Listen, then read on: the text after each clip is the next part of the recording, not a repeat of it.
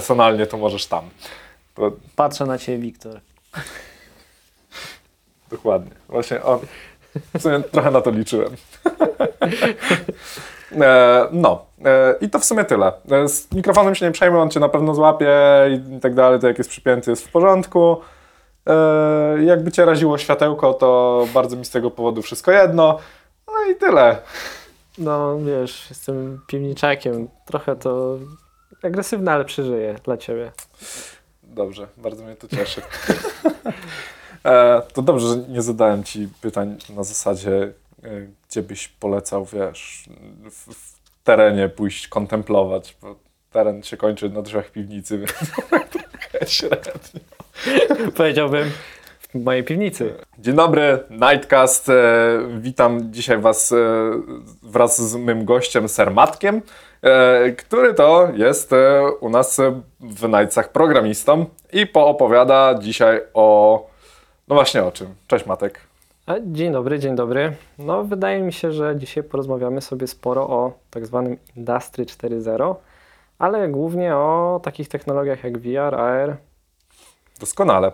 E, zanim to, zanim przejdziemy sobie do tej, wiesz, do tego mięska całego, e, to myślę, że fajnie by było, jakbyś się troszkę y, przybliżył, tylko nie tak bezpośrednio do kamery, nie rób tak, e, spokojnie, a jak chcecie, to zrobię wam zbliżenie potem czy coś. E, no, ale opowiedz trochę, trochę o sobie. Kim jesteś, czym się zajmujesz i, i skąd się wziąłeś w ogóle w The Nights of Unity? Mm, no to tak, w zasadzie to, tak jak zostało to już powiedziane, jestem programistą. E, wydaje mi się, że już z pięcioletnim stażem, tak to już będzie. Zawodowym przynajmniej. E, wcześniej przed rycerzami pro, właśnie byłem e, odpowiedzialny właśnie za niegry. I to jest, wydaje mi się, dosyć ciekawe i trochę miło wspominam tamten czas oczywiście. I e, poprzednia praca była satysfakcjonująca, jednak potrzebowałem wyzwań. I taka jedna osoba, właśnie mówię do ciebie, Wiktor, zmusiła mnie, żebym tutaj przyszedł. A Wiktor ma taką renomę trochę u nas, że rekrutera? Tak przy, on jest takim rekruterem, ale takim trochę z przymusu, nie? Chodź, bo dostanę za ciebie siano. nie, nie, on po prostu tutaj robi swoją sitę, wiesz, taką w firmie, która później przejmie władzę i, i zmieni rycerzy mm. troszkę. Czy zarząd to słyszał? on trzeba kogoś utemperować. No okay. Tak czy inaczej decyzji nie żałuję. Jestem mm. tutaj całkiem szczęśliwy. Eee... No i co? No i w zasadzie tyle. Czym się zajmowałeś wcześniej? Jak mówisz, że nie, nie robiłeś gier, to, to tak naprawdę co to było? Wiesz co, były to aplikacje, które byśmy określili mianem aplikacji biznesowych po prostu. Mhm. Czyli tak jakbyś poszedł tak klasycznie do branży I T, na przykład jako Android developer i robił jakieś aplikacje mobilne, to, to zajmowałem się czymś podobnym, tylko na naszym wspaniałym silniku Unity. A, czyli tak naprawdę biznesówka, ale w... Tak, w okay. wydaniu, wydaniu unitowskim. Były to aplikacje właśnie głównie takie do przemysłu, mhm. okołoprzemysłowe, które wydawaliśmy na różne urządzenia. Były to mobilki, myśleliśmy gdzieś tam o tabletach, ale głównie to były różnej maści okulary, A R owe, V R owe też się zdarzyły, więc w sumie o tym jeszcze sobie pewnie porozmawiamy. No i w zasadzie to tak wyglądało. Jakieś przemysłówki, jakieś głównie mobilki, ale nie w wydaniu growym. Też było trochę renderowania trzy D, też było trochę takich klasycznych game devowych problemów, ale dla innego klienta, nie dla gracza, tylko mhm. dla jakiegoś, jakiejś konkretnej firmy. Jasne. Teraz zajmujesz się już faktycznie grami, ale mimo to będziemy gadali sobie właśnie o tych, o tych technologiach. Będę chciał cię pewnie zapytać o, o kilka rzeczy, typu jak w ogóle, jak te dwa światy gdzieś tam się łączą ze sobą, czyli te, ta część taka bardziej biznesowa i, i growa, ale powiedz mi, czy w tym momencie ogólnie i czy w ogóle w, w trakcie twojej pracy w Nightsach siedziałeś nad projektami V R owymi, A R owymi też, czy e, wpadłeś, robisz gry, robisz coś zupełnie innego w tym momencie? W zasadzie to nie. By, były tematy okołoerowe, gdzie byłem bardziej na konsultacje e, lub w sumie głównie konsultacje. Sam projektu erowego nie robiłem, robiłem tylko gry. Ale to też nie jest tak, że przyszedłem do Nightsów bez totalnie znajomości game devu, bo w swoim wolnym czasie robię gry i chodzę na jamy regularnie od, od wielu, wielu lat, więc jakby z tym game devem zawsze byłem związany i zawsze chciałem tutaj ostatecznie trochę trafić. Co nie zmienia faktu, że ten background biznesowy też bardzo lubię i nawet e, takie kwestie okołonaukowe, swoją pracę magisterską trochę związałem z A R-em i są to tematy, które są mi po prostu bliskie i cały czas śledzę ten rynek. Mam nadzieję, że może mi się taki projekt trafi za jakiś czas dla odmiany. Myślę, że wiesz, trzeba tam do odpowiednich leadów zapukać i mrugnąć tam okiem. Zresztą siedzisz koło jednego z nich w, w pokoju, to, to możesz go szturchać łokciem, dosłownie. O, o tego typu rzecz. Um, a dobra, dam ci się napić, ale będę, będę dłużej zadawał to pytanie w takim, w takim razie. Dobrze. Um, bo programowanie to, to jedno oczywiście, ale pewnie nie, nie, tylko, nie tylko tym żyjesz, no chyba że. Um, ale no chciałbym wiedzieć, co robisz, kiedy nie programujesz. To jest świetne pytanie, bo zazwyczaj w wolnym czasie programuję. Niesamowite. No, niestety, niestety jako, jakoś tak wyszło, że mam sporo takich własnych projektów albo open source'owych w wolnym czasie, ale jeżeli nie programuję, nie siedzę bezpośrednio przed kompem, to, to siedzę przed, bezpośrednio przed kompem, bo też sporo gram. e, ale lubię na przykład e, R P G stołowe, e, takie klasyczne. E, lubię też planszówki. Sesyjki D and D się zdarzają? E, bardziej Warhammera. Okay. D D Ki też gram, e, mhm. ale Warhammera bardziej okay. lubię. Eee, ostatnio się trochę wkręciłem w figurkowanie. Tutaj mamy w firmie e, drukarkę trzy D i masowo razem z Wiktorem sobie z niej korzystałem. O, dziwne wrażenie, że Wiktor się tu będzie często przewijał. On tak unika w ogóle ze mną spotkania w podcaście, a, a, a ten, ale, ale mimo wszystko gdzieś tu jest. Jest z nami tutaj duszą. duszą. Na pewno, to czuwa. Zresztą z moją poprze- mojej poprzedniej pracy ja właśnie Wiktora poznałem. Wiktora i, i Martę, których oczywiście pozdrawiam serdecznie.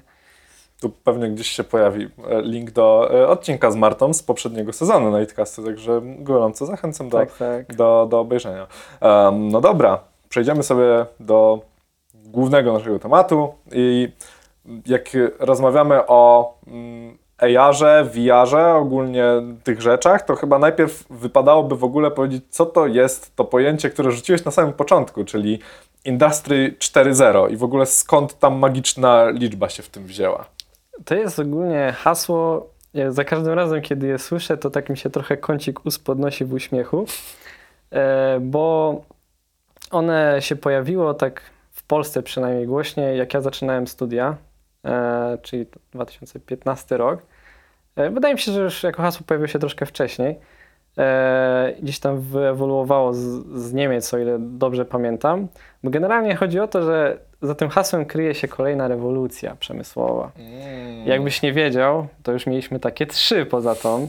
Okej. Okay. Znaczy zazwyczaj się tylko mówi o tej, jako rewolucję przemysłową zawsze gdzieś tam, gdzieś tam z historii się kojarzy tylko i wyłącznie to, że się pojawiły maszyny parowe i tak dalej. No ale jakby nie było tych dwustu lat, jako, jako ludzie gdzieś tam dosyć mocno wyewoluowaliśmy i tak się przyjmuje, że e, drugą rewolucją było wymyślenie elektry- elektryczności i jakby taśmy produkcyjne, które w jakiś sposób tam zrewolucjonizowały przemysł. Jakby nie było, jest to prawda. Później pojawiły się tak, no powiedziałbym w latach, no w połowie dwudziestego wieku mamy komputery, e, później się pojawiły programowalne P L C ki, E, więc mamy, to też znowu się przyjmuje jako kolejną taką rewolucję, ponieważ z, znowu mamy taki kolejny duży krok w przemyśle. E, no i potem pojawił się internet. No i w zasadzie Industry cztery zero, e, czemu zawsze się uśmiecham, bo to jest takie trochę dla mnie, e, może zabrzmi to pesymistycznie, ale hasło wydmuszka. Taka okay. Hasło dla inwestorów, że rewolucjonizujemy naszą fabrykę, albo musicie mieć tam aplikację, albo musicie zrobić to, żeby wasza fabryka E, działała lepiej lub była nowocześniejsza. Jest za, za tym oczywiście prawda, ale co się za tym właściwie kryje?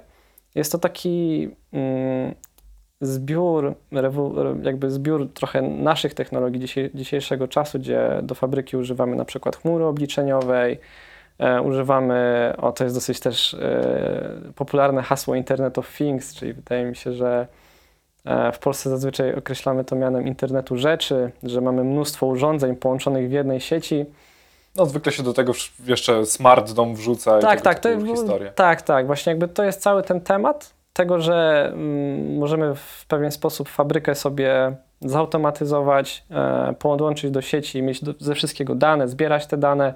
Czasami wrzuca się tutaj jeszcze temat sztucznej inteligencji, przetwarzania maszynowego, tak żeby to wszystko sobie zoptymalizować jeszcze bardziej. No i wchodzą oczywiście takie też kolejne rzeczy naszych czasów, czyli V R, A R, które już są bardziej kwestiami wizualizacyjnymi.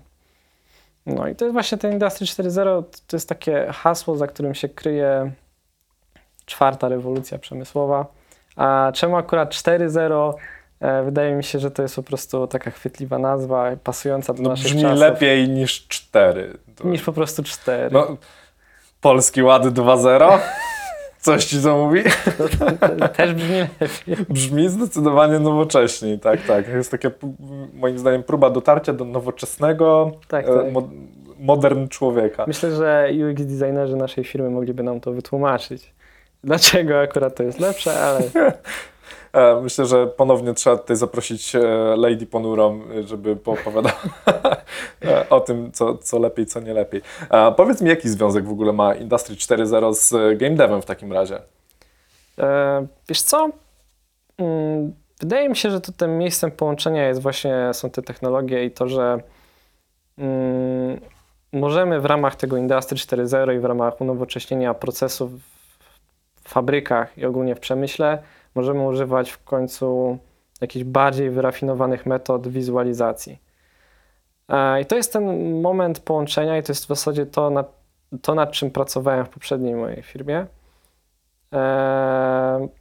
gdzie po prostu możemy wykorzystywać takie technologie jak A R do tego, żeby lepiej szkolić pracowników, albo lepiej sprzedawać dany produkt, albo optymalizować jakieś procesy. Ale wydaje mi się, że takim głównym tematem w kontekście, w kontekście właśnie A R-u i, i, i Industry cztery zero są szkolenia, ponieważ jest to punkt krytyczny. Ewentualnie jeszcze przekazywanie wiedzy albo wsparcie, bo generalnie są bardzo drogie. Szkolenie pracowników mhm. jest bardzo drogie.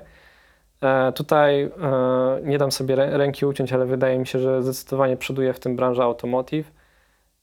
Ponieważ jeżeli wchodzi nowy na przykład samochód e, lub jakiś kompletnie nowy projekt, to przeszkolenie pracowników, w jaki sposób e, mają nad nim pracować, jest po prostu kosztowne i za każdym razem ten proces się powtarza. No i się pracuje nad tym, żeby to zautomatyzować. E, no i do tego wykorzystujemy silniki growe, e, silniki graficzne w zasadzie, czasami też e, fizyczne. I tutaj jest ten moment połączenia, bo jakby... Więcej wydaje mi się, że nie ma, bo jakby w, sam, w samym przemyśle nie ma jak, jako takiej gamifikacji czy czegoś mm. takiego. Okej. Okay. Mówisz właśnie, że wykorzystanie silnika graficznego, okej, okay, w porządku, to rozumiem, że wrzucam sobie gogle, widzę model, powiedzmy na przykład jakiejś maszyny, samochodu, cokolwiek, z którym tam przyjdzie mi pracować, którego się, nie wiem, muszę nauczyć jako tam potencjalny pracownik, ale mówisz też o wykorzystaniu silnika fizycznego, czy to znaczy, że um, tworząc tego typu rozwiązania, możemy sobie faktycznie gdzieś tam łapkami pomachać przed, przed goglami, dosłownie wyciągnąć na przykład jakiś element, nie wiem, z samochodu czy coś? To się robi? Czy... Tak, tak, to się robi. Jakby, okay. Wydaje mi się, że nawet mieliśmy chyba taki podobny projekt w firmie jeszcze zanim przyszedłem. Generalnie tak. W zasadzie to się sprowadza do tego, że w zależności od tego, jakie masz okulary, mhm. do tego korzystasz. Tutaj ewidentnie w tematach A R-owych przoduje HoloLens i Microsoftowy HoloLens, który po prostu ma świetnie rozwiązaną detekcję rąk, może ci też śledzić oczy, może też rozpoznawać komendy głosowe i on jakby, oni to w ogóle nazywają mixed reality, pozwala na ustawianie hologramów gdzieś w przestrzeni, ty je dokładnie widzisz, tak jakby one były w twoim realnym świecie postawione i po prostu możesz nimi manipulować, możesz je podnosić, zmieniać, w zależności od tego oczywiście jak to zaprogramowałeś, mhm.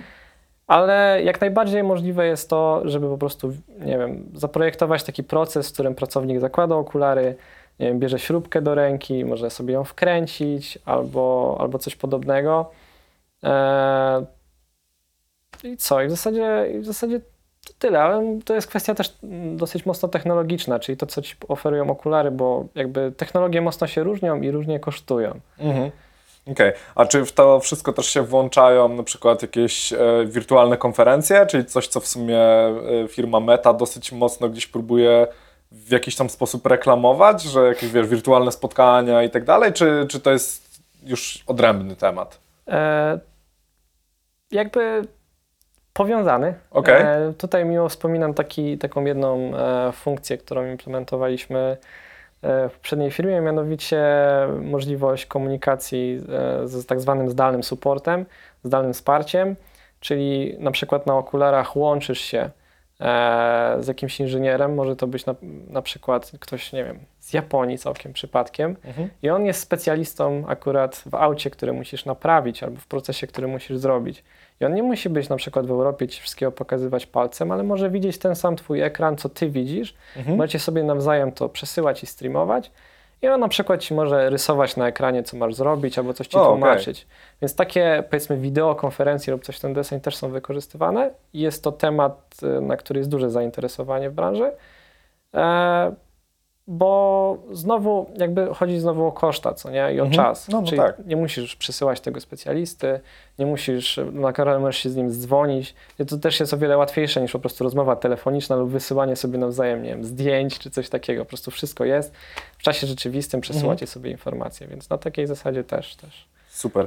No, wszystko fajnie, tylko co to w ogóle jest A R i jak to działa? Bo wiesz, no, to, jest, to są pojęcia, które, które teraz rzucamy, są dosyć gdzieś tam mocno latają po, po sieci i ludzie mniej więcej kojarzą właśnie V R chociażby.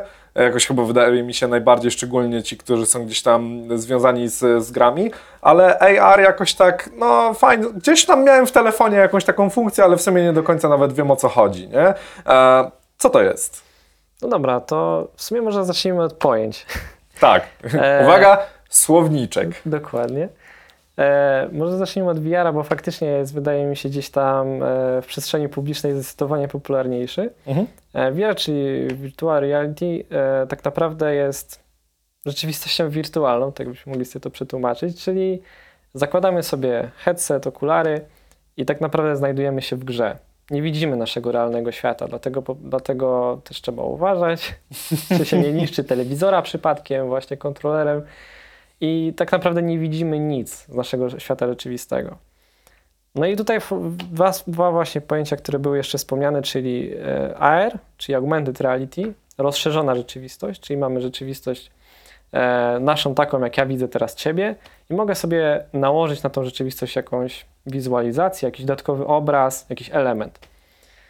E, no i wspomniałem też o Mixed Reality, ale nie do końca lubię te pojęcia. One jest strasznie forsowane przez Microsoft. Chyba nie do końca rozumiem tej idei, czemu oni tak bardzo forsują to pojęcie, bo tak naprawdę i granica między A R-em a, a, a M R-em jest bardzo, bardzo mglista i sprowadza się, wydaje mi się, głównie do tego, że oni chcą wyróżnić e, te manipulowanie z światem, że mixed reality jest takie, że nakładasz sobie te elementy, one są elementami trzy D, lubią to też nazywać hologramami, mhm. i możesz nimi manipulować. One sobie są w rzeczywistości i w jakiś sposób też e, wpływają na, na otoczenie.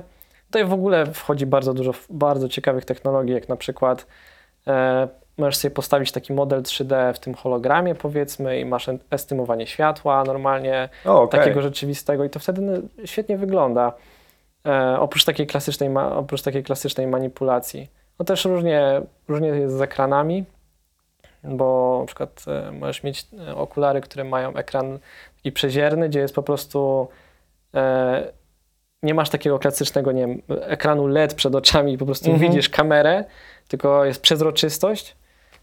I po prostu ta przezroczystość ma jakieś elementy, które się nakładają. To jest coś, co Google'owi tak chyba nie do końca dobrze poszło. Oni tam gdzieś próbowali chyba, ten Google Glass chyba było coś takiego.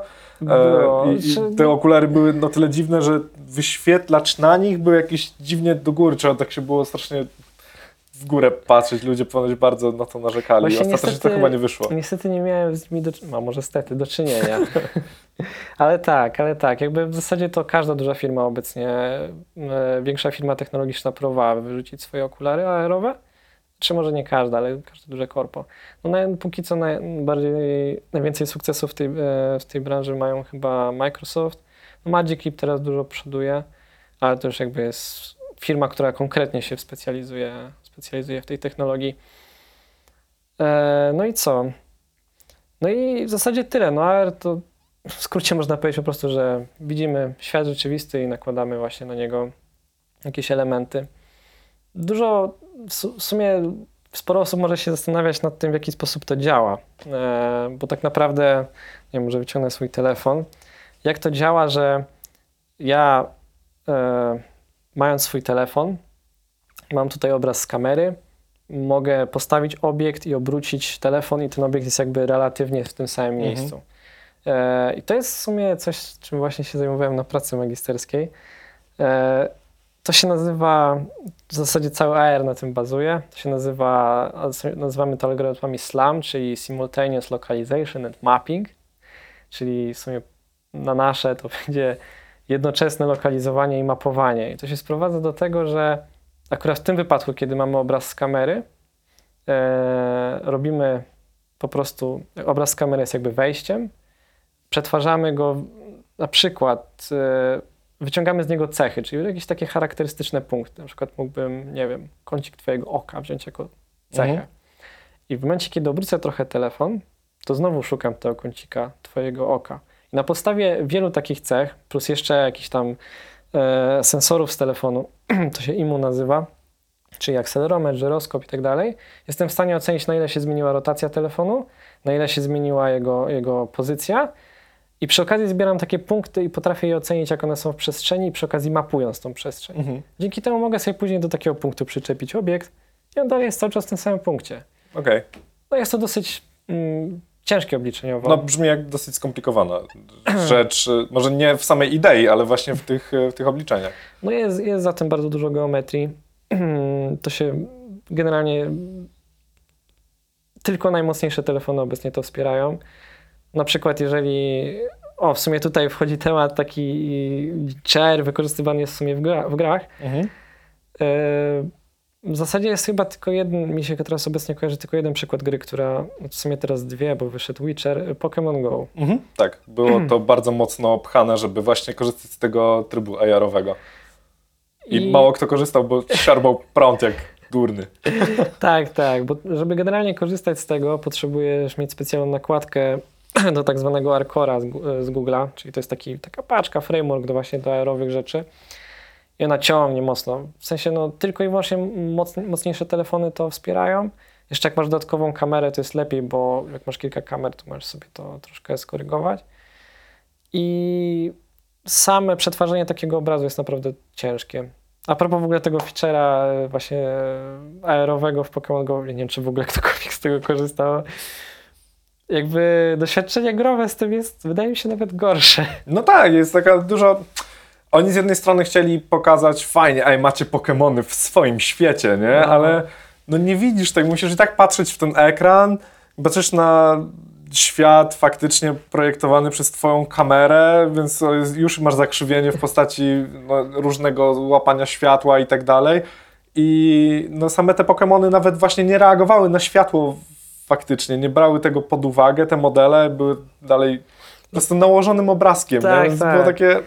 To jeszcze jakby, wydaje mi się, że oni tam próbowali wcisnąć wykrywanie płaszczyzny i tak układanie było. Ich na płaszczyźnie, ale to i tak nie wygląda szczególnie dobrze, dlatego okulary są takie świetne, bo, mhm. bo okulary są takie, że one ci nakładają na oko i to jest jakby... Jest bardzo blisko. Jest bardzo blisko i to doświadczenie tego A R-u jest takie naturalne, mhm. tylko znowu tutaj wchodzą takie rzeczy, jak na przykład w pierwszym HoloLensie zakres widzenia to było tylko i wyłącznie trzydzieści stopni, o. czyli bardzo mało. W dwójce mhm. to już jest chyba pięćdziesiąt dwa, o ile dobrze pamiętam, czyli trochę lepiej, eee, no ale nie jest, coś, nie, nie jest wciąż idealnie. Ale właśnie, bo to jest jakby przetwarzanie kamery, to jest trudne, ale można to obejść, bo na przykład HoloLensy mają po prostu czujniki głębi mhm. i to jest zdecydowanie tańsze wtedy, bo mapowanie przestrzeni masz za darmo. No tak. Czyli masz odpowiednie sensory, tutaj zresztą Microsoft miał ogromne doświadczenie tworząc Kinecta, bo Kinect mhm. to świetny sensor i w zasadzie w takim HoloLensie masz po prostu Kinecta. I tu moje serduszko tak mocno łka i boli, bo w Series, ogólnie w Xboxie Series zrezygnowali z Kinecta do tego stopnia, że nawet starego Kinecta nie można do niego przypiąć i po prostu tak? nie działa. No, okay, e, bardzo, się, bardzo się zryłem, bo e, taka totalna dygresja, ale w sumie trochę powiązana z tematem. E, jest tam dosyć, dosyć znana, chyba najbardziej znana gra e, taneczna Just Dance mhm. e, i no, wszystkie poprzednie wersje po prostu opierały się na tym Kinekcie i na tańczeniu po prostu, wiesz, ten twój ruch całego ciała był mapowany i to miało jakieś tam ręce i nogi. Jak teraz sobie chcesz grać w to na, na konsolach z serii Series, to musisz sobie zainstalować apkę na telefon i w trakcie tego całego grania, tańczenia trzymasz telefon w łapie i to tylko ten ruch jest tak naprawdę przekazywany okay. do, do gry. Zostało to totalnie uproszczone, więc można bardzo mocno tam czytować. Tak naprawdę możesz się nawet nie męczyć specjalnie przed tym telewizorem, a trochę to o to w tym chodzi e, i tylko machać ręką. To... Słabe, słabo. Słabo, słabo, ale no i właśnie dziwi mnie brak kompatybilności wstecznej, no ale... Y... Mnie dziwi w ogóle zrezygnowanie z Kinecta, bo o ile dobrze pamiętam, no tak. jak wyszedł, to, to się sprzedało tak o... Tak. Przy trzysta sześćdziesiątce zrobiło niesamowity boom, potem w, zrobili nowszą wersję chyba do, do Xboxa One i, i też było ekstra i wszyscy to brali. Nie rozumiem w ogóle decyzji, ale jak ktoś z was ma jakiegoś znajomego w Microsoftie, to niech zapyta. Jak tam jest jakiś kontakt do Billa, to dajcie, dopuśćcie mnie na długość ręki, ja zapytam. Bo Bill to już nie w Microsoftie. No... Ten... Ale może, może, do... może jeszcze Phila... wtedy podjął tą decyzję. Do Phila Spencera może. O. No, chyba teraz jest e, Xboxowym, to może on coś wie. Dajcie mi kontakt, namiar. Ja chcę się skontaktować i wiedzieć, gdzie jest mój Kinect do Series X. Wracając do, do tematu. Powiedz mi ogólnie, jakie wykorzystuje się technologie przy tym wszystkim? W sensie... Mówisz, że, że mamy tutaj jakieś czujniki, czujniki głębi, możemy wykorzystać kamery, czy coś jeszcze jest jakoś bardziej stosowane, szczególnie przy A R ze? Wiesz co, głównie kamery i wszelkie maści czujniki właśnie głębi, podczerwieni, no i masowo się wykorzystuje I M U, takie jak mamy w telefonie, czyli żyrometr, akcelerometr i magnetometr, bo w zasadzie te, to jest dosyć ciekawe, te trzy czujniki pozwalają nam bardzo dobrze określić orientację telefonu w przestrzeni. Czyli w zasadzie jak ja sobie trzymam tak telefon, mhm. to bezpośrednio w silniku wiem, że on jest dokładnie tak ustawiony, tylko za pomocą tych trzech czujników. Okay. Czyli jest tak, tak, tak, tak, mhm. nie ma to żadnej różnicy. Ja doskonale o tym wiem. Później wychodzi jeszcze G P S, jest czasami wykorzystywany, to też jest ciekawa kwestia, bo e, są takie koncepty, nad którym też pracowałem i wspominam, e, gdzie po prostu przemieszczamy się na przykład z telefonem albo z okularami na głowie i w jakiś sposób mapujemy za pomocą G P S u przestrzeń dookoła nas. Czyli w tym wypadku e, moglibyśmy na przykład wyświetlać, gdzie jest najbliższy sklep i to nam się wyświetla na oku, albo moglibyśmy ścieżkę sobie taką wyrenderować mhm. dookoła się. Ona by się nam, załóżmy, tworzyła przed stopami. To jest właśnie taki koncept, który gdzieś tam też bazuje i jest naprawdę dużo takich projektów, a la proof of concept, które trochę nad tym pracują. No i co? Wciąż jakby technologicznie jesteśmy przed tym, żeby to działało naprawdę dobrze, ale, ale gdzieś tam do tego zmierzamy. Ja mam właśnie wrażenie, że zarówno Google, jak i Apple próbowali bardzo mocno właśnie w coś takiego użytkowego dla normalnego zjadacza chleba pójść. W sensie zrobić okulary, które tak naprawdę będą przedłużeniem twojej, twojej rzeczywistości, coś, gdzie nie musisz sięgać po telefon, nie musisz ślepić w ekran, żeby właśnie wyświetlać sobie chociażby trasę dojścia do jakiegoś, do jakiegoś tam punktu. Eee, no tylko o, mieliśmy, mieliśmy właśnie tego Google Glassa, który był totalnie niewygodny i było to tylko jedno szkiełko, bardzo źle zorientowane, przez co ludzie mówili, że po dziesięciu minutach po prostu bolą ich oczy i nie są w stanie z tego korzystać. Eee, Apple do tej pory nic nie, nie, nie pokazał. A, aczkolwiek gdzieś tam ponoć, ponoć coś tam pracują, tylko tak z roku na rok jakoś temat chyba trochę cichnie. E, chociaż ja osobiście jako a, absurdalny wręcz e, fan marki e, czekam, no bo lubię ich technologię. E, ale no mam takie wrażenie, że to, o czym mówisz, to są wszystko póki co rozwiązania tylko e, jakoś szerzej rozwijane właśnie w jakichś fabrykach, właśnie w... E, no, w biznesach, ale nie ma czegoś takiego dla użytkownika domowego. Wiesz co, w zasadzie to tak, w sensie zwróćmy uwagę na to przede wszystkim, że poza jakimiś konkretnymi urządzeniami Google, ARCore, w sensie Google tworzy swojego ARCore'a, to jest jakby cały ten framework A R-owy. Na iOS-y od Apple'a mamy ARKita, to znowu jest framework tylko i wyłącznie na iOS-y. Microsoft robi swoje toolkity do, do rozszerzonej rzeczywistości i jakby tutaj znowu świetnie, że mamy akurat silnik Unity, który spina to wszystko i Unity wydaje z kolei swoje A R Foundation, które to wszystko nam tutaj sumuje, dzięki temu możemy w miarę fajnie multiplatformowo to programować. Jakby każda z tych firm pracuje mocno. Wydaje mi się, że w takim kontekście technologicznym Apple jest najdalej, jeżeli chodzi o mapowanie przestrzeni, interakcje z tą przestrzenią, renderowanie rzeczy. Przynajmniej z tego, co kiedy ostatni raz jeszcze patrzyłem, jak działa ARKit. Ale faktycznie nie mają tych okularów i oni bardzo by chcieli jakoś to przekazać takim, takiemu szaremu użytkownikowi, żeby w jakiś sposób na przykład wdrożyć to w grach. Jest bardzo dużo takich konceptów w stylu, nie wiem, gra typu Tower Defense, gdzie tworzysz sobie wieżyczki w swoim pokoju i na przykład coś się tutaj dzieje, to wygląda oczywiście fajnie i jest mnóstwo y, ludzi, którzy się tym zajmują. Dużo też jest takich aplikacji, nie wiem, przykładowo postaw swój mebel, mhm. e, pomaluj ściany. Zobacz, tylko to jest wszystko tam... dalej na ekranie, na małym ekranie telefonu, tak, ewentualnie tak, tak. W najlepszym wypadku na ekranie tabletu. I powiem Ci, że jeżeli chodzi o okulary, one bardzo szybko, w sensie w najbliższej przyszłości nie wydaje mi się, żeby one trafiły do szarego użytkownika. Pierwszym, pierwszą barierą jest cena, bo tak naprawdę wydaje mi się, że obecnie najtańsze takie okulary A R, które nie oferują zbyt wiele oprócz wyświetlacza e, i tak naprawdę nie różnią się zbytnio technologicznie od kiepskich telefonów lub średniej bardziej maści telefonów, kosztują tysiąc dolarów. Okej, spory próg ceny. A w taki HoloLens, który nie wygląda też najlepiej, bo trudno mi sobie wyobrazić osobę, która chodzi tak naprawdę z kaskiem, bo mm-hmm. to jest tak cała, cała taki headset na głowie. Trudno mi sobie wyobrazić osobę, która z tym chodzi po mieście na przykład. To się nadaje do fabryki oczywiście i on, on z kolei trzy i pół tysiąca dolarów kosztuje. Mm-hmm. W takim e, podstawowym e, pakiecie. I naprawdę jest dużo przed nami. Ja miło wspominam takie jedno okulary z firmy Vuzix. One się chyba nazywały Vuzix Blade, o ile mm-hmm. dobrze pamiętam. I one niewiele się różniły od okularów, które masz właśnie na sobie. Okay. I one naprawdę wyglądały dobrze. Na tym szkle był taki ekranik, e, który wcale nikomu nie przeszkadzał i całkiem nieźle działał. A cała interakcja z, e, z tymi okularami odbywała się na dotykowym panelu tutaj po prawej stronie. Tylko że one były bardzo, miały kiepskie, kiepskie, kiepskie, kiepski hardware miały. W sensie mhm. słabą baterię, słaby procesor. Tak naprawdę był to, był to taki telefon umieszczony w okularach. E, nawet nie pamiętam, czy miały G P S-a teraz. Wydaje mi się, miały. G P S-a miały chy, chyba, tak mi się wydaje. Potwierdzimy, w razie czego. W razie, w razie, w razie czego potwierdzimy. Ale one były dla mnie czymś takim, że kurde, to wygląda jak okulary, mógłbym w tym chodzić na mhm. co dzień i coś z tym robić faktycznie. No a tak to, tak to raczej trudno mi sobie to wyobrazić gdzieś poza fabryką na przykład. No tak, no póki to nie będzie wyglądało właśnie w taki sposób, to no, fajne, nie?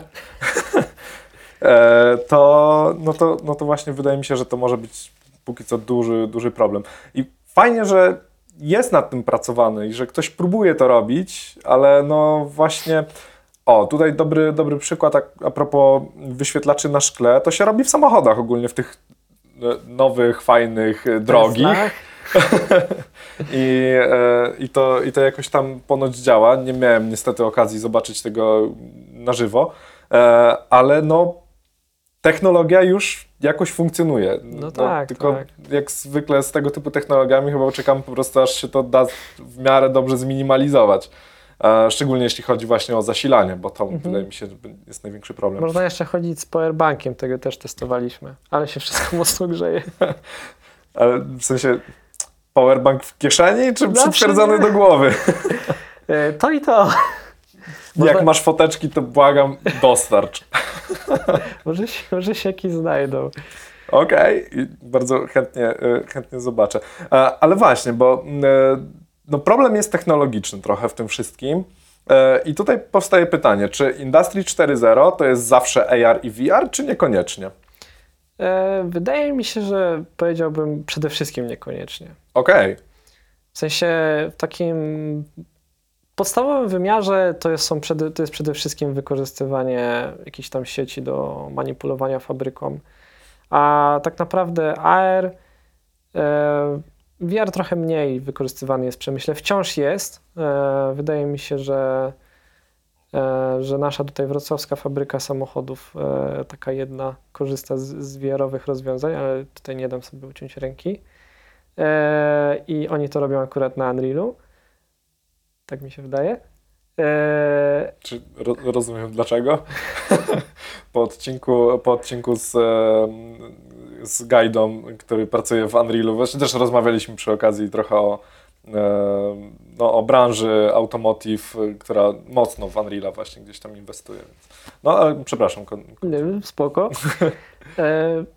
Osobiście y, uważam, że A R ma zdecydowanie większy potencjał i naprawdę przez te trochę ponad dwa i pół roku pracowania gdzieś tam około tej branży było bardzo dużo ciekawych konceptów, y, które tylko i wyłącznie czekają na wdrożenie lub technologię lub odpowiednich ludzi, którzy się za to zabiorą. Y, I tak jak na początku wspomniałem trochę o tym, że mocno się celuje w te szkolenia, to głównie dlatego, że, że trudno zastąpić taki, takie doświadczenie właśnie A R-owe czymś innym. Możesz stworzyć stronę internetową, dać ją pracownikowi, żeby sobie coś tam przeklikał, ale to nigdy nie będzie coś takiego jak połączenie wiedzy z pamięcią mięśniową i z informacjami. No nie jest to aż się... tak interaktywne przede wszystkim. Tak, tak. Taka interaktywność zdecydowanie więcej daje. I dużo nad tym e, pracowałem. Dużo nad tym pracowałem ra, razem z moim poprzednim zespołem. Nas, naszą główną aplikacją właśnie była taka do szkoleń. E, i, I wydaje mi się, że to jest główny temat, który, który, będzie, do, który będzie w najbliższych latach górować w kontekście A R-u i w kontekście firm. Oczywiście my jako tacy szarzy użytkownicy, którzy patrzą na to trochę z zewnątrz, się o tym nie dowiadujemy, no bo nie jesteśmy, no tak. nie pracujemy nad tym, ani nie jesteśmy pracownikami firm jakichś tam przemysłowych, które też to chcą wdrażać, więc yy, o tym się głośno zazwyczaj nie mówi, że ktoś coś takiego wprowadza. Chociaż czasami dla inwestorów się tam ktoś pochwali, mm-hmm.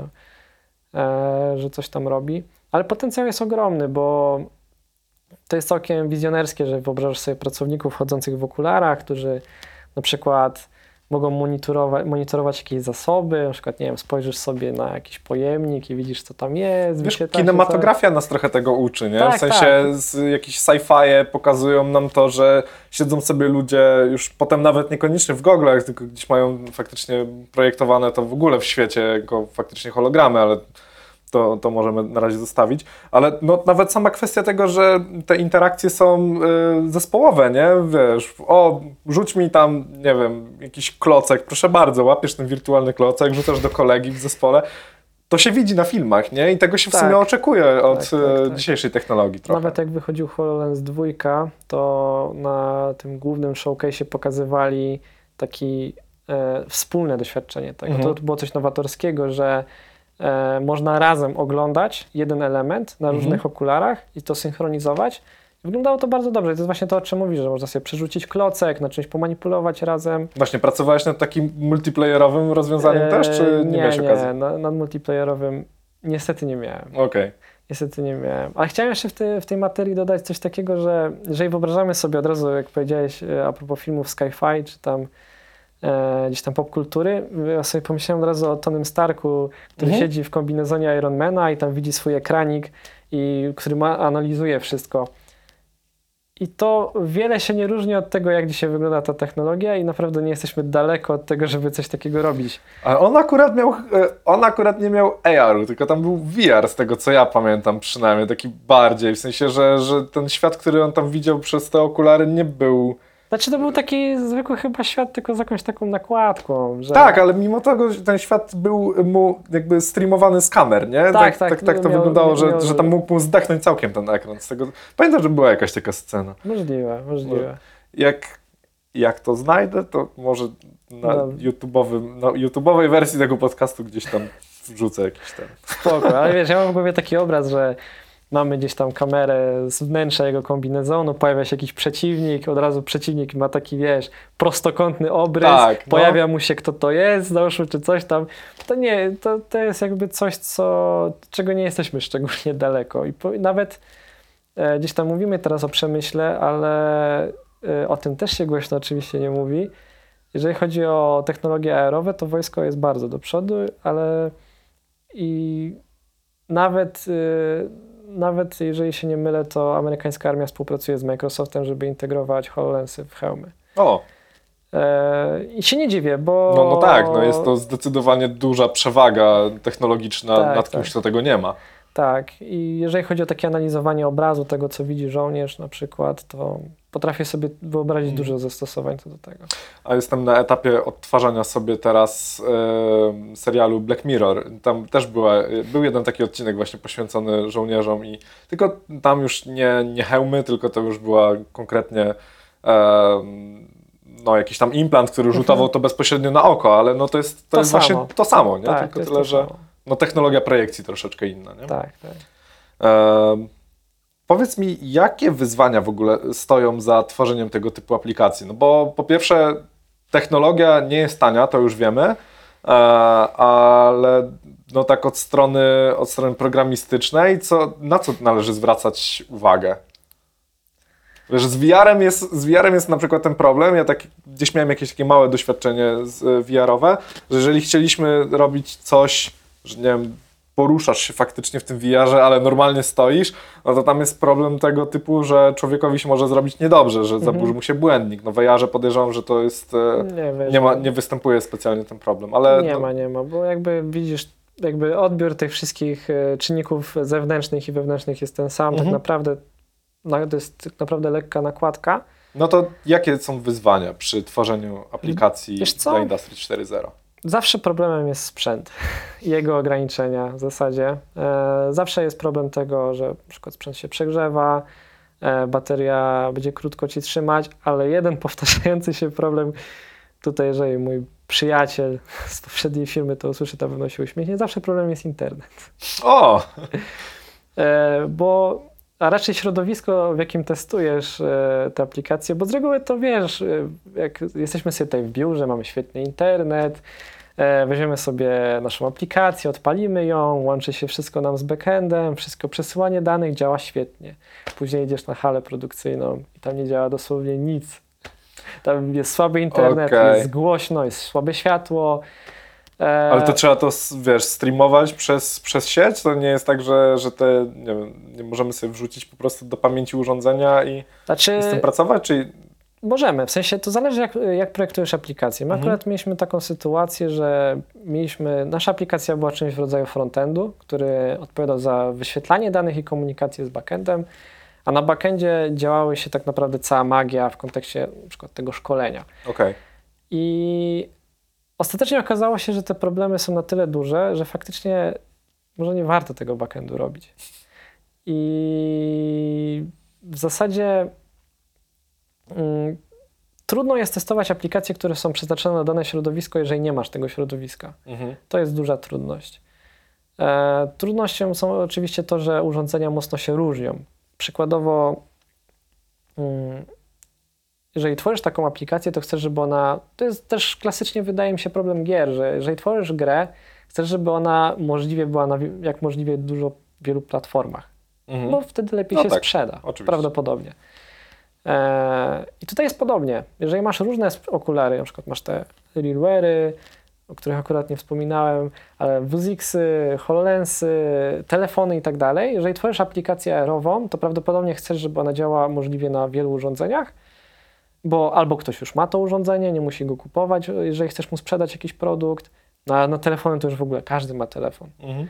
E, I projektowanie takiej aplikacji sprowadza się trochę do tego, że tworzysz sobie jakąś taką wspólną, logiczną bazę, ale musisz w pewnym momencie wydzielić e, tak, żeby wszystkie te oddzielne urządzenia obsłużyć trochę komponentowo, bo one się na tyle różnią wszystkim, że to trochę tak, jakbyś tworzył oddzielną aplikację za każdym razem. Więc możesz to albo sobie podzielić na osobne projekty, albo możesz odpowiednio zaprojektować architekturę. I to są duże różnice, bo na telefonie możesz sobie klikać, możesz sobie oglądać wszystko, machać ręką. Na HoloLensie możesz używać komend głosowych, możesz używać gestów. W RealWearze na przykład świetnie działały komendy głosowe, które też były zintegrowane z Unity od razu i to działało bardzo dobrze, ale nie mogłeś manipulować w ogóle rękami praktycznie. E, I w zasadzie na większości okularów czasami jest coś takiego, że dołączają taki pilocik do, do, do, do urządzenia, że sobie możesz coś tam manipulować. Działa to całkiem nieźle, ale wydaje mi się, że to, to do czego zmierzamy jako, jako branża i tak dalej, to jest to, żeby w ogóle nie używać rąk. Ręce są ci potrzebne do pracy. Ty musisz używać innego interfejsu, na przykład właśnie głosowego, ale tu z kolei wchodzi problem hałasu.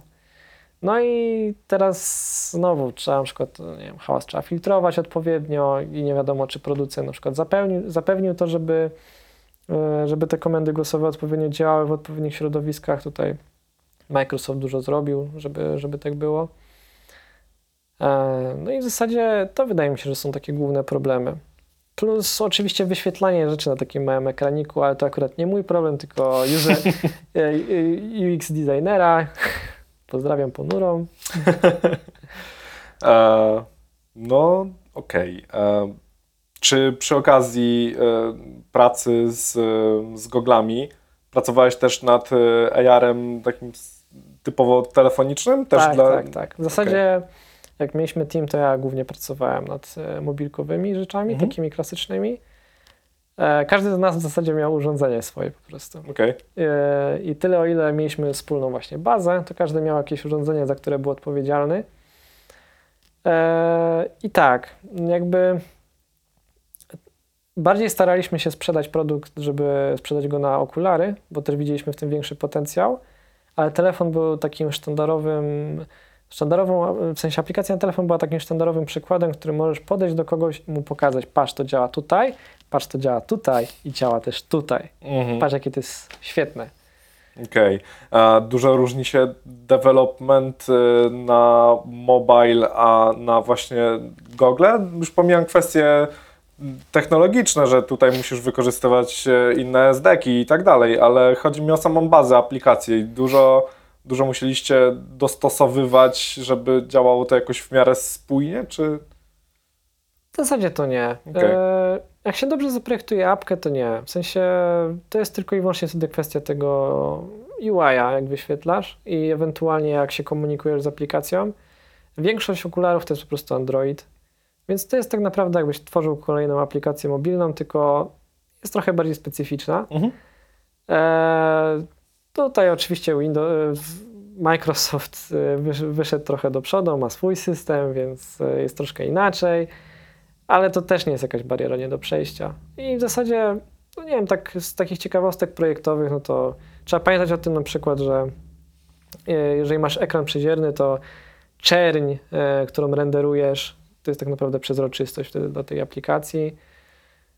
E, I co, wydaje mi się, że, że to tyle. I tu właśnie tak a propos tej czerni, tak kojarzę jak... Y- rozmawialiśmy wstępnie jeszcze, o czym w ogóle tu będziemy rozmawiać, mieć podrzucić właśnie ciekawostki z procesu tworzenia aplikacji i że ta, no to, to tak skojarzyłem, ta czerń mi się gdzieś tam, gdzieś tam pojawiła z tym. E, no to, no to jak to jest? Tworzysz takie aplikacje na bank, korzystając z tego typu technologii, dzieją się jakieś absolutnie nieprzewidywalne rzeczy, ale takie warte zapamiętania. Daj parę smaczków. Hmm, myślę. Raz się prawie poparzyłem na głowie. Rozumiem, że akumulator winowajcą jest. Tak. Yy, miło bardzo wspominam testowanie biegając. Z, bo oczywiście trzeba było przetestować, jak działa G P S i czy odpowiednio się wszystko aktualizuje. Yy, kurczę, co bym jeszcze mógł wyciągnąć tam z pazuchy takiego ciekawego, przy okazji nie kompromitując siebie i kolegów. Siebie jeszcze, ale kolegów możesz oszczędzić. Hmm, co tu jeszcze mogę takiego ciekawego powiedzieć?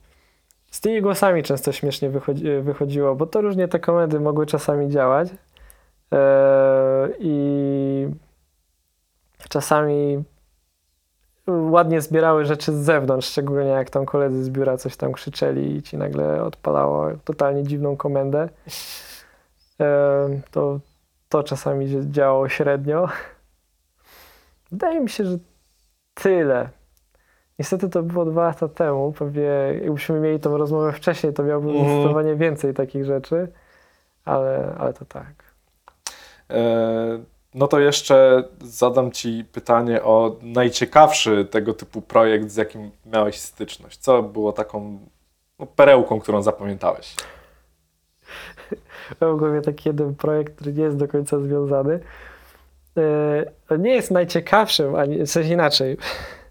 Nie jest najfajniejszym projektem, ale jest najciekawszym na pewno. Mm, właśnie o to pytam.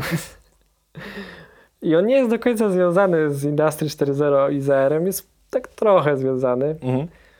Chodzi o to, że masz e, aplikację, która, której kontrolerem jest taki fizyczny rower, który ma normalnie siłowniki i cię przemieszcza i możesz, e, możesz sobie sterować tym rowerem i sterując... Ale czekaj, taki stacjonarny taki, rowerek? Taki, czy... taki stacjonarny okay. rower, tylko nie tak jak widzisz w sklepie czy coś, tylko taka bardzo customowa mhm. konstrukcja. No, to, to był taki bardzo ciekawy. Yy, może po programie Ci pokażę jeden śmieszny filmik, yy, o ile jeszcze go mam. Ale ten taki, powiedzmy, główny, sztandarowy, na którym w sumie pracowałem e, z przerwami przez większość czasu w, e, wtedy, to ten szkoleniowy projekt, on zawierał naprawdę bardzo wiele mm, ciekawych rozwiązań, bardzo wiele problemów.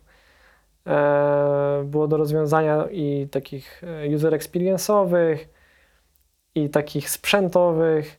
Bardzo miło go wspominam, uważam, że był całkiem ambitny, jest cały czas rozwijany, zresztą nawet wyszedł, jest na Google Playu nawet dostępny. No i wydaje mi się, że, że ten projekt był takim najfajniejszym. Zawierał on bardzo w sobie dużo ciekawych technologii, od, od jakiegoś tam renderowania rzeczy, od manipulowania rzeczami w, w HoloLensie, po, po ten zdalny, zdalne wsparcie i komunikowanie się, i dużo rzeczy się na nim nauczyłem i uważam, że jak na tamte moje umiejętności, ja jestem całkiem z niego dumny. Okej. Okay. Uh... Coś mi przeszło przez, przez moment, miałem taki, wiesz, błysk fotonu przez mózg przed, przed momentem. Eee, cholera, zapomniałem. Kurde, jesteśmy zgubieni. O, o nie, o nie, prowadzący zapomniał, o co chciał zapytać, bo to jest, wiesz, z serii pytania, których nie zapisałeś sobie wcześniej na kartce. Eee, no trudno, jak jeżeli mi się przypomnę. Jeżeli zapomniałeś, to nie było ważne. A, może tak. Może właśnie, może właśnie o to chodziło. E, no dobra, to wiesz, to otwiera trochę oczy na to, jak, jak ta cała branża aktualnie wygląda i, i do czego to wszystko ogólnie zmierza, prowadzi. E, fajnie posłuchać też na, no, jakby od osoby, która z tym ma styczność, że, że te takie marzenia, marzenia młodego Piotrusia odnośnie tego... Oj, wiem, co przypomniało mi się, zapamiętam od razu, już, już wiem. O, o tych, wiesz, okularach, które sobie po prostu założę, będę w nich normalnie widział, bo bez nich to tak średnio, a jednocześnie coś mi tam dodatkowego dadzą, to, to jeszcze kawałek czasu. No, chyba że wojsko się podzieli. Pozdrawiamy kolegów z wojska. To dobrze, dobrze to, wiesz, posłuchać i, i zdać sobie sprawę z tego, że, że trzeba będzie jeszcze na tego typu technologię poczekać. Ostatnie pytanie, właśnie to, co mi się przypomniało. Kwestie właśnie U X-u i, i samego też U I jako, jako takiego. Um, czy to faktycznie wygląda w ten sposób, że renderujemy sobie dalej normalnie fizyczne guziczki, przyciski gdzieś tam na ekranie, tak jakbyś to robił w normalnej aplikacji? Mówię tu tutaj już tylko stricte o goglach. Czy właśnie faktycznie bardziej jest skupienie na tym, żeby zapamiętać te komendy głosowe i nimi się gdzieś tam po, poruszać? To zależy od e, okularów. Okay. Jeżeli była możliwość, na przykład w tym Blade'ie, jak mieliśmy możliwość sterowania, e, przede wszystkim jak projektujesz taką aplikację, minimalizujesz kompletnie to, co możesz w niej zrobić. Mhm. Ona jest tak naprawdę tylko i wyłącznie wizualizacją. To okay. jest tak dla ciebie jakiś tam render, który ty widzisz, on ci daje jakieś dane lub coś takiego. To nie jest gra ani nic, chociaż mm-hmm. grę da się oczywiście zrobić. E, i minimalizujesz komendy, minimalizujesz opcje. I w zasadzie przykładowo z takich komend głosowych to sprowadza się do tego, żeby pójść gdzieś w przód lub w tył. Ale jeżeli mieliśmy takie opcje, bo na przykład projektowaliśmy proces, w którym musisz wybrać odpowiedź albo krok, do którego chcesz przejść i tych na przykład kroków jest cztery, no to wtedy robiliśmy to w ten sposób, że na telefonie były to normalnie przyciski, mhm. a na, na przykład HoloLensie były to też być może przyciski, bo możesz na HoloLensie klikać gestami, mhm. albo komendy głosowe, które były spięte z tymi przyciskami. To akurat na RealWearze, na którym te komendy działały całkiem nieźle. No plus jakieś takie klasyczne komendy wstecz, przód, e, nie wiem, jakiś tam home, że, żeby cię gdzieś tam totalnie wyrzuciło. No plus klasycznie musi być komenda help, która ci pokaże jakieś tam dostępne komendy, które są obecnie. I trudno się to projektuje. Mhm. E, jak dasz takiemu... Testowaliśmy to trochę, jak dasz takiemu człowiekowi, który nie jest obeznany z, z jakimiś tam technologiami, nie jest do końca obeznany nawet z obsługą telefonu, smartfona, to duży problem jest to. Mhm. Ale ostatecznie wydaje mi się, że udało się to w miarę w tej, w tej apce, udało się w miarę to dobrze rozegrać i dało się z tego korzystać. Ludzie z tego korzystają, więc... Powiedziałem, że ostatnie pytanie, ale kłamałem. e, jeszcze zapytam o komendy głosowe. E, angielski, czy dawało się to tłumaczyć też na jakieś... I co jest świetne, w RealWearze dało się normalnie na polski. O. Miało w ogóle e, bardzo wiele języków, co było dla mnie dużym zaskoczeniem. Ale głównie korzystaliśmy z angielskich, tak wiadomo, dla prezentacji, ale polski też działał. Okej. Okay. I w sensie samo urządzenie wyłapywało translację, czy, czy musieliście specjalnie szykować w, w aplikacji, że okej, okay, teraz korzystamy z języka polskiego? Teraz i... korzystamy z języka polskiego. A, okay, Wiesz okay. co, to, bo to było tak, wydaje mi się, nie wiem dokładnie co tam pod spodem było, ale raczej to były komendy, które gdzieś tam częstotliwość głosową analizowały i mhm. porównywały. Nie był to na pewno żaden rocket science wielki, ale działał po prostu dobrze. Okej, okay, cool. Więc nie wiem akurat jak Microsoft sobie w HoloLensach z tym radził, ale tutaj w RealWearze, bo z tym trochę więcej pracowaliśmy. Notabene też dlatego, że to były okulary, które miały atesty tam różne, że sobie można, nie wiem, w kopalni z nich korzystać. Mm. Tam też jest to ważne, bo jakieś certyfikaty mają, bo oczywiście okulary z certyfikatami więcej kosztują. No tak. No, ale działało to. Super. Zadaję wszystkim moim gościom trzy pytania na koniec, ale już takie totalnie niezwiązane z tematem. Czasami zahaczam o game dev, żeby nie było, ale, ale raczej rzadko się zdarza. Jest taka ogólnie wśród graczy batalia. Jest, szczególnie wśród konsolowców. Ja troszkę, troszkę się do niej podłączam, ale może dlatego też, że pracowałem dewelopersko i z jedną i z drugą technologią. Szykuj się. Xbox czy PlayStation? Będziesz musiał się bronić. P C. O! Nie można. Pobita gary. Zepsułeś.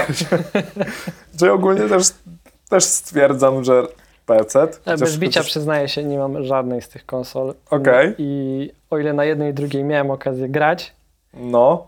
to były to bardzo sporadyczne sytuacje. A nie masz takiego chociażby, wiesz, przepłysku, że na czymś się grało wygodniej lub mniej?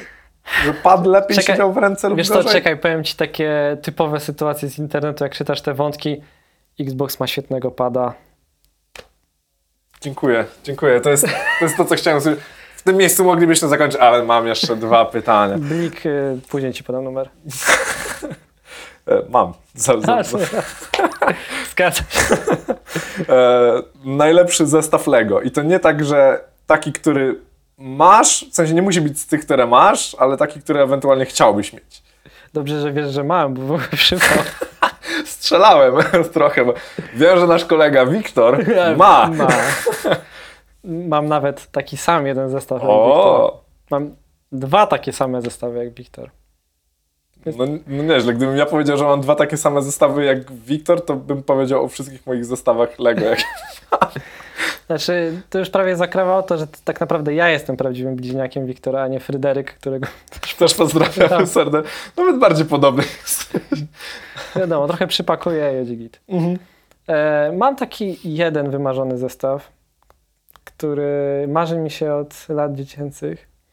Nie pamiętam jego numeru, ale to był taki stary zamek.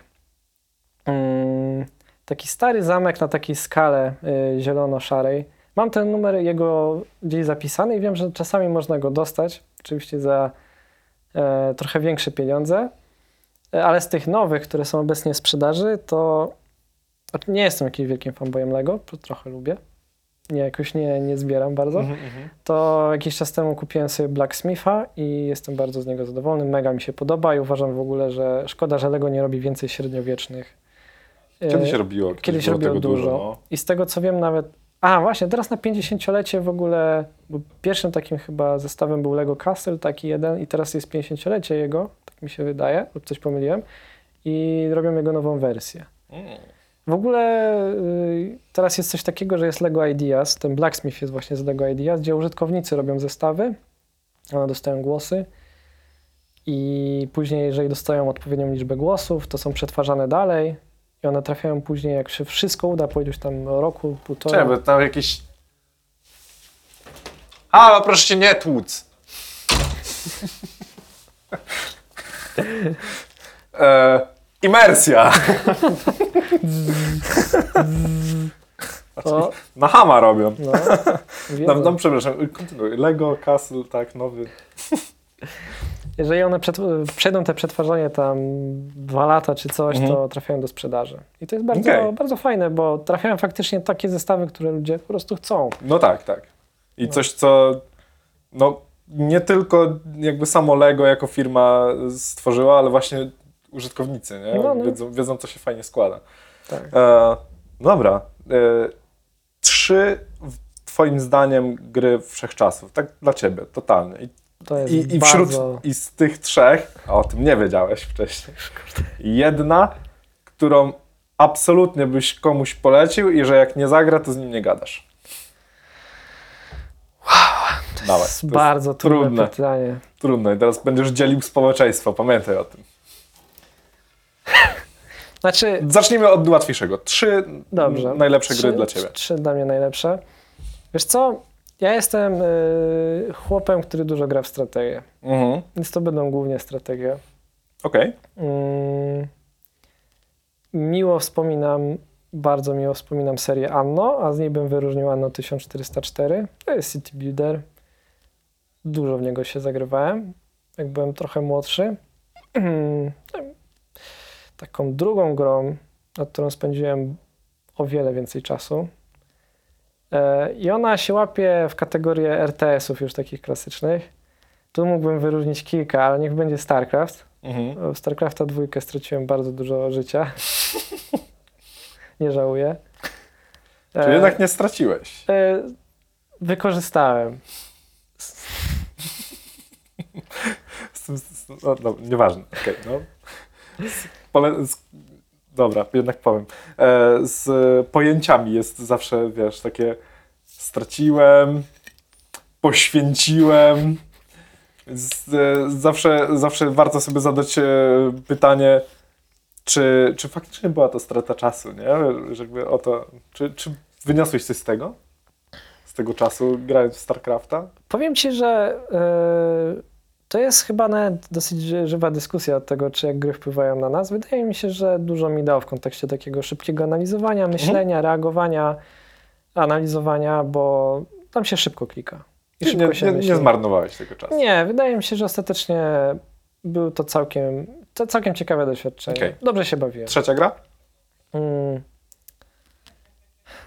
Tu bym mógł wrócić jakiegoś er pe gie a, bo lubię też bardzo er pe gie poza strategiami. Ale najwięcej w życiu straciłem na serię Mountain Blade. Wow, I ona Mountain Blade. nie jest jakoś szczególnie popularna. Czy Mój jest. kuzyn taki chyba za sześć lat, tak? sześć, sześć lat młodszy ode mnie się zagrywał dosyć. Yy, powiem ci, że na scenie multiplayer tej gry jest bardzo niszowa. Spędziłem dziesięć lat. Wow, dziesięć lat w Mountain Blade'a. Nieźle. I dalej jestem aktywny. A wyszedł, wyszedł Bannerlord. W tym roku wychodzi z Early Accessu. To jest najnowsza część. Bardzo polecam wszystkim. To jeszcze nick i serwer podaj, to będą gdzieś cię tam kosić. A, serwer na matchmakingu się spotkamy. Ale bardzo polecam. W sensie koncept gry jest ciekawy i rozgrywanie, bo tam jest taka bitwa, e, gdzie jesteś, jak w Total Warze masz bitwy na przykład dwadzieścia na dwadzieścia tysięcy, z góry patrzysz, jesteś dowódcą, to tutaj jesteś na miejscu, na ziemi stoisz hmm. i walczysz. Okay. No więc jest to fajne. E, z tych trzech gier jedna. Jak miałbyś, dobra, już nie dzielmy społeczeństwa, już trudno. Chciałem, chciałem źle, ale zróbmy jednak dobrze. Trafiasz, wiesz, na bezludną wyspę z, z absolutnie nieskończoną ilością prądu, internetu, z komputerem, ale tylko z jedną grą. Heroes trzy. I to jest ta odpowiedź, na którą czekałem tak naprawdę tutaj. Nie te trzy, które w Soniu, ale Heroes trzy. I to jest właśnie... I właśnie za to cię, Matek, lubię. I właśnie dlatego powinniśmy się spotkać na Heroeski po prostu któregoś pięknego dnia i zmarnować trochę naszego czasu. Nie zmarnować, czasu. Spędzić go w idealnym gronie. Mądrego warto posłuchać, właśnie dlatego dzisiaj słuchaliśmy e, Ser Matka. Dziękuję ci bardzo ja serdecznie. E, was gorąco zachęcam do... Zresztą zawsze zachęcam, a tym, tym razem jeszcze goręcej, e, do spojrzenia na poprzednie e, odcinki Nightcastu, a jak oglądacie w dalekiej przyszłości, e, no to i te następujące po tym odcinku oczywiście. Tymczasem trzymajcie się i do zobaczenia. Na razie.